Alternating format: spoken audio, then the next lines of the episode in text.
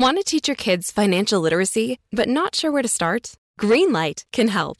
With Greenlight, parents can keep an eye on kids' spending and saving, while kids and teens use a card of their own to build money confidence. As a parent, you can send instant money transfers, set up chores, automate allowance, and more. It's a convenient way to run your household, customized to your family's needs, and the easy way to raise financially smart kids. Get started with Greenlight today and get your first month free at greenlight.com/odyssey. Hi, listeners. Just a quick warning before you listen to today's episode. This one deals with extremely graphic content and is intended for a mature audience only.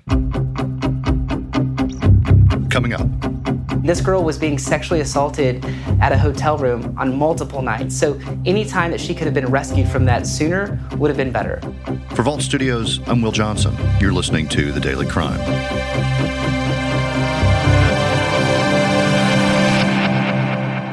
There were so many safeguards that were supposed to be in place, but didn't work. A 15 year old girl from North Texas went missing from a Dallas Mavericks game in April. Investigators say she was the victim of sex trafficking. The parents of a 15 year old girl who disappeared from a Dallas Mavericks game want accountability now from the Dallas police, the Mavs, and the Oklahoma City hotel where she was later found.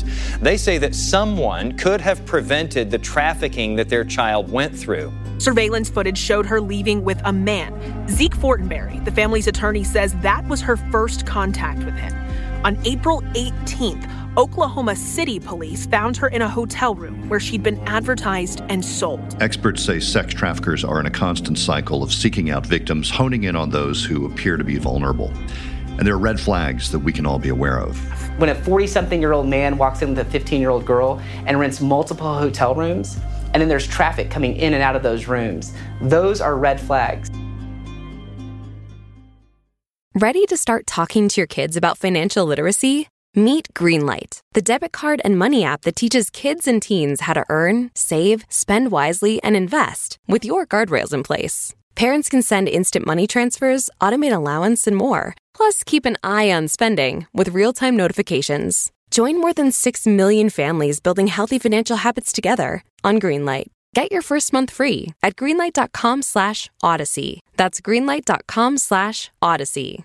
I'm joined by Morgan Young, a weekend anchor and general assignment reporter for WFAA in Dallas, Texas. Morgan, thanks for being here with us. Yeah, thanks for having me. Morgan, I, I know you've worked on this this story and, and related stories for a while now, but I'd like to sort of get an idea from you how you first got started looking into sex trafficking rings in Texas, and then we'll get into some specific cases and, and what you've learned. Sure. So this all really kind of for me, you know, started with and a community meeting that I went to. Um, you know, of course, there are meetings all the time. There happened to be one. I, I think I was off that day, um, and it was around the corner from where I live in Dallas. And, and it was this meeting. It was kind of after the um, the big uh, Gabby Petito headline that we had been following for forever. That, of course, uh, was a missing woman uh, who who was found, and it was like all these layers with her husband and all these things. But it also really sparked the conversation about the lack of coverage for Black and Brown girls that go missing. So this event was held to kind of discuss that, what that looks like, what the issues are in North Texas. So I was really interested in that. I went to the meeting um, with an executive producer uh, that I was working with, and we just sat there and we went and listened. Um, and it was really startling to hear how big of an issue this is um, in our community. And, you know, it was one of those things, you know, human trafficking is one of those things that you, you, everybody kind of knows it's happening, right? We watch movies about it, we watch TV shows about it, you kind of know. But um, nobody really wants to talk about it and nobody really knows what it looks like and you kind of you know oh that's horrible for them or horrible there and, and kind of sitting in this meeting and realizing oh it's not for them and it's not over there it's right here um, and this is what it looks like and it looks nothing the way that we think that it looks like. I was really taken aback by that um, and i just made a lot of contacts there and really just started asking questions and asking people to share their stories with me um, and was really blown away by what i found. You you cover some cases one in particular that I want to talk to you about about a, a, North Texas teenager who went missing from a Dallas Mavericks game. Can you tell us about that? Sure. So, interestingly enough, uh, this happened uh, in early April. Uh, this the teenager went missing on April eighth, and at that time, we were working we were between trafficking pieces. I had really been headfirst in this research. Um, we had a story that aired in february. We were getting ready for this story that it was going to air in may. And so at that time i'm doing all this research. And so we have this story about a 15 year old girl who was at a dallas mavericks game uh, who went to the bathroom right before halftime and then just never came back to her seat. And there was uh, surveillance footage that showed her leaving the stadium with a man. And you know just because i guess of where i was in that space of working on different things. In my mind i'm i'm thinking oh my gosh this this is human trafficking. This is what this is. It was the first thing that i thought. Uh, the next day or, or, a couple days later after the story comes out uh, it was probably about a week actually um, we get this report from Oklahoma City police that this teenager was found in Oklahoma City at a hotel and had been trafficked. And so it's just that kind of gut wrenching reality that yeah th- this is happening and, and, it can happen to anyone any place. Um, and so we kind of you know we did follow-up stories on that. And I, I, talked to a woman that i'd interviewed for an initial story and she said the same thing that i felt. She said as soon as i saw that story i knew what that was. And it's just horrifying. And thankfully in that situation she was located not not too long after she disappeared. But in reading about it you found that her parents identified her through photos that had been posted online in sex advertisements. It's just awful to even try to wrap your mind around that. Well, yeah, and and you know, our headline in doing that story this week was 11 days. Um, 11 days does not sound like a long time, but it absolutely is. Um, this this teenager in that time was taken across state lines, um, posted for advertisements online, and sold. Um, the attorney for her family says that she was trafficked. She was assaulted on multiple nights at the hotel where she was found. So, you know, it may not seem like a long time, but it's more than enough time for something traumatic and horrifying to happen in cases like these. Morgan, along the way, you've met John Perez. He works with the North Texas Trafficking Task Force. Can you tell us about him? And then I want to talk to you about one particular case where they went in someone's home and found some paintings. Sure. So, Agent John Perez, uh, he does lead the North Texas Trafficking Task Force. He's been an agent um, with the Department of Homeland Security and Dallas based Homeland Security investigations for about 15 years. And he is so, oh, he's just a well of knowledge. He has studied this, he knows this in and out. Um, he's dedicated his work to this. Uh, meeting him we we had about a 45 minute conversation and just listening to the stories that he had the cases that they're working on all in north texas. Um, he has such a a good grip on what trafficking looks like how it's done who the different players in this who the traffickers are who the victims are who's purchasing commercial sex because you know you don't have a market for something like this if you don't have someone demanding it. Uh, and you know talking to him was very eye-opening. Um, and again just adding more layers to how big of a problem this is. And, and and then in this one case that he talks about he went into someone's home. I think actually police had been called to the home and you can set us straight on that but found these paintings that included images that were basically clues that sex trafficking were involved with the person living there Sure. So the the situation with the paintings was almost kind of an afterthought in the interview that we were doing. And I think, you know, the reason that this came into the conversation was because the misunderstanding that some people have is that this is some like greasy thing that's happening in the corners. And like this is a culture. Trafficking is a culture. Traffickers have a culture. And so the paintings that we showed in that piece, uh, this happened a couple of years ago. There was a gentleman in uh, in a a town that's a little about 45 minutes north of well 30 minutes north of dallas called plano a suburb if you will but it's its own town um, and this man lived in plano in a house and had called the Plano Police Department because someone had stolen jewelry from him. I believe Agent Perez said it was like $150,000 worth of jewelry. So he calls Plano Police. Uh, police show up at his house uh, and they start searching his house. And initially, they're kind of looking around and the way that this was you know kind of explained is they're looking and they see these paintings and and they, they keep they just they keep digging right? They, they, of course they do the report. He's demanding a report that someone stole from him but they keep digging. They find out that this man um, has guns in his home and he uh, is a felon. He's not supposed to have guns in his home. And then they keep looking, and they did see these paintings, and there are there are these huge canvases. Um, and, and, you know, it's like when you go to an art gallery, the, the big the big gallery paintings that you see, there were dozens of them hanging in his home. And uh, they called in, they kept investigating, and they called in uh, federal agents. And, you know, HSI has the federal agents that come in and who are experts at this, and they seized them. And they have these paintings, and there are just there were dozens hanging on the walls. We saw about six or seven of them. Some of them were at a U.S. attorney's office as evidence, and some of them Agent Perez said they had to destroy because they were so graphic. But these paintings, um, you know, you've got one where it looks like a woman it's kind of like an aerial view um, overhead view of a woman handing a man cash and you can see her nails that are long and they're painted and she's got on shoes that look like anybody who knows fashion well looks like a pair of jimmy choo shoes um, and then he's got on what looks like gucci loafers and you know kind of handing over cash. There's a painting um, with um, a we didn't put this one on air, but it, it kind of looks like a woman, kind of like character caricatured into like a Betty Boop kind of figure. And she's, you know, fully undressed uh, on a bed, kind of like looking over her shoulder. There's one um, with like the back of a woman, and it's like she's stitched up in the back with a spider web on her shoulder. You've got the Dallas skyline with um, the road signs that got had this man's name. His name is um, Wayne Edward Bearden. You've got Wayne B on there. You know, there, there were just so many. There was one like in the woods with a sign posted on a tree that said choosing season, which is like some slang or you know it, it talks about according to agent perez it talks about the time when victims choose up choose a different trafficker because the trafficker that they're with is more abusive than someone else that they can go to. So it was really it's very sobering to see but to think that this person had these paintings made to hang in their home to glorify what it is that they're doing. John Perez also talks about the language that sex traffickers use, often eloquent, grandiose. They're the, the allure for oftentimes a young person is, is a fancy lifestyle.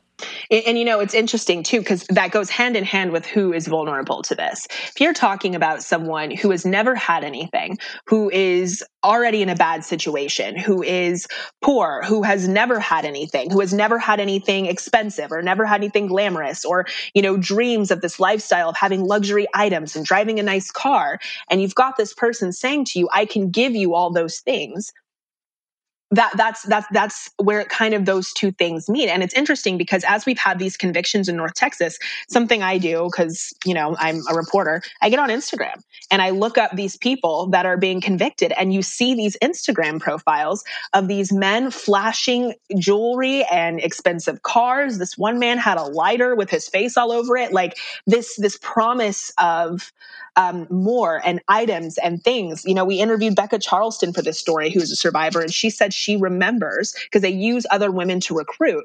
She remembers, you know, going to what she called a multi escort car call, excuse me. So multiple women come to this, and she's talking to this one girl she who has a, what she called a hoopty and who had bruises on her. And she said, you know, I'm driving a Mercedes, so I recruited this girl saying, you know, you're driving this car and you've got all these bruises.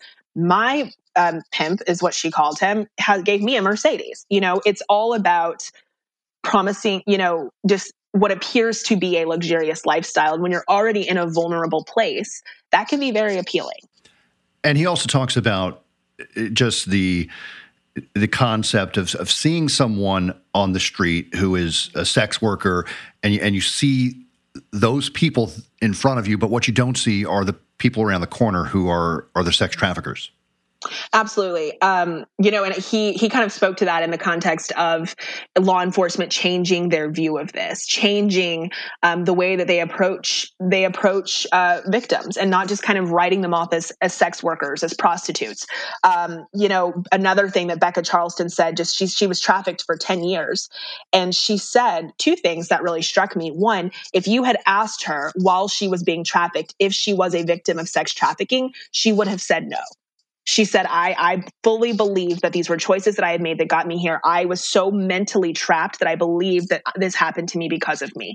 And the other thing that she says is that very few people she's like we have this concept of choice. If you're a prostitute if you're a sex worker you chose this. She said in her experience it is there's a very slim minority of people who are in sex work who actually choose to be there. And she said the people who are predominantly there with a choice are predominantly privileged white women. That is what she said. Um, and she said those are your porn stars, the people who are known by name, who have some kind of fame. But she said a majority of the people that she was in contact with, that she came face to face with, were predominantly black and brown women and people who, you know, maybe out there doing this, but they're, they don't have options. They don't think they have any options. She said she didn't see herself living a life where she wasn't doing this. And even though she thought she had a choice, in hindsight, someone asked her, well, what would have happened if you had said you didn't want to do it? And she said that's laughable. There's not a choice. So you don't have a choice. Uh, I'm glad you bring that up because I was going to ask. There are certainly people who have chosen to do sex work, but uh, trafficking, and maybe my question is what is it? How do you define it outside of somebody who's chosen to do something like this, outside of someone who's gone out and, and looked for them and, and offered them a fancy lifestyle, money, and everything else? Sure. And you know, it's interesting, and I won't pretend to be an expert in this space, but one thing when I've been reading these these documents and these court documents and the charges that come down, the word co- coercion it comes up a lot. And I think, you know, I think and something that makes this difficult to go after, right, is that fine line. You know, first of all, in the state of Texas, purchasing commercial sex is a felony. It became a felony last year. So whether you're here by choice or not, um, it, it is a felony in the state of Texas as of September of 2021. Taking a step further and looking at, you know, trafficking versus you know you choosing to be here it's, it's it's difficult especially when we're talking about someone who's 15 years old or we're talking about someone who has mentally been conditioned. You know becca charleston said she felt like she had a choice. She didn't see herself as a victim. And i think that's that gray area that makes it difficult to separate the two and make because of course you will have the people who are you know being beaten and who are clearly you know in these horrible situations. And, and yes they can testify but you know there are some people becca charleston did not go to prison for prostitution. She went to prison for tax evasion. And they got her on that charge hoping that if they put her in prison she would basically rat out her trafficker and she didn't so that you have to think about the mental bondage in that space. So i i don't think that there is a hard clear fast line there. I think it's a gray area and i think what law enforcement is doing and really trying to do and trying to you know get smarter about and dedicate more resources to is navigating that gray space and making sure that they are putting the victims first whether victims know they're victims or not and in the case of Becca Charleston, you juxtapose this image of her, I, I believe it's a, a mugshot, and then there's also this image of her, I believe, in a cheerleader's uniform. And, and what happened to her. And she says all of a sudden at the age of 17, she found herself in a car being told how much to ask for certain acts, sex acts, and just the the the shift in her life is is monumental and disturbing. It is monumental and disturbing. And what's interesting about Becca Charleston is like, yes, she had, she has these pictures and she's a cheerleader and she's all these things. But when you pull back a layer a little bit deeper, I asked her, you know, was there something that, you know, we talk about trauma and she says, well, yeah, when she was in elementary school, she was sexually assaulted while at a friend's sleepover um, by, I believe she said her friend's brother. Then she's in middle school and goes to church sleepaway camp. She sneaks out of camp um, and is sexually assaulted again as a teenager. And she said, I never, you know, went to tell my family about this because I'm thinking this shouldn't have, this happened to me because I snuck, snuck out of sleepaway camp. And I think the conversation here is really, really important uh, when we talk about shame and we talk about women and we talk because this this time you think about you know being 15 years old or something like this happens to you at that age her initial reaction is to blame herself and when you start a spiral of shame like that it's hard to not have that as part of your identity. And the reason I all these traffickers go after women, they go after vulnerable women. They build on this shame and it gets so thick and so deep that they're saying they don't they they don't think that they can get out of it. And I think, you know, it, it is a problem that you know, in the story of Becca Charleston, maybe had she felt more comfortable, maybe had she felt that she had a situation where she could get that healing and get that support, maybe things would have been different. She's reconciled with her family. They're in a good place. They were visiting her in prison. Everything's good. But this is layered and this is in identity. This is in shame. This is in the way that, you know, women handle confidence, the way teenage girls see themselves. It, it is all wrapped together and it's layered.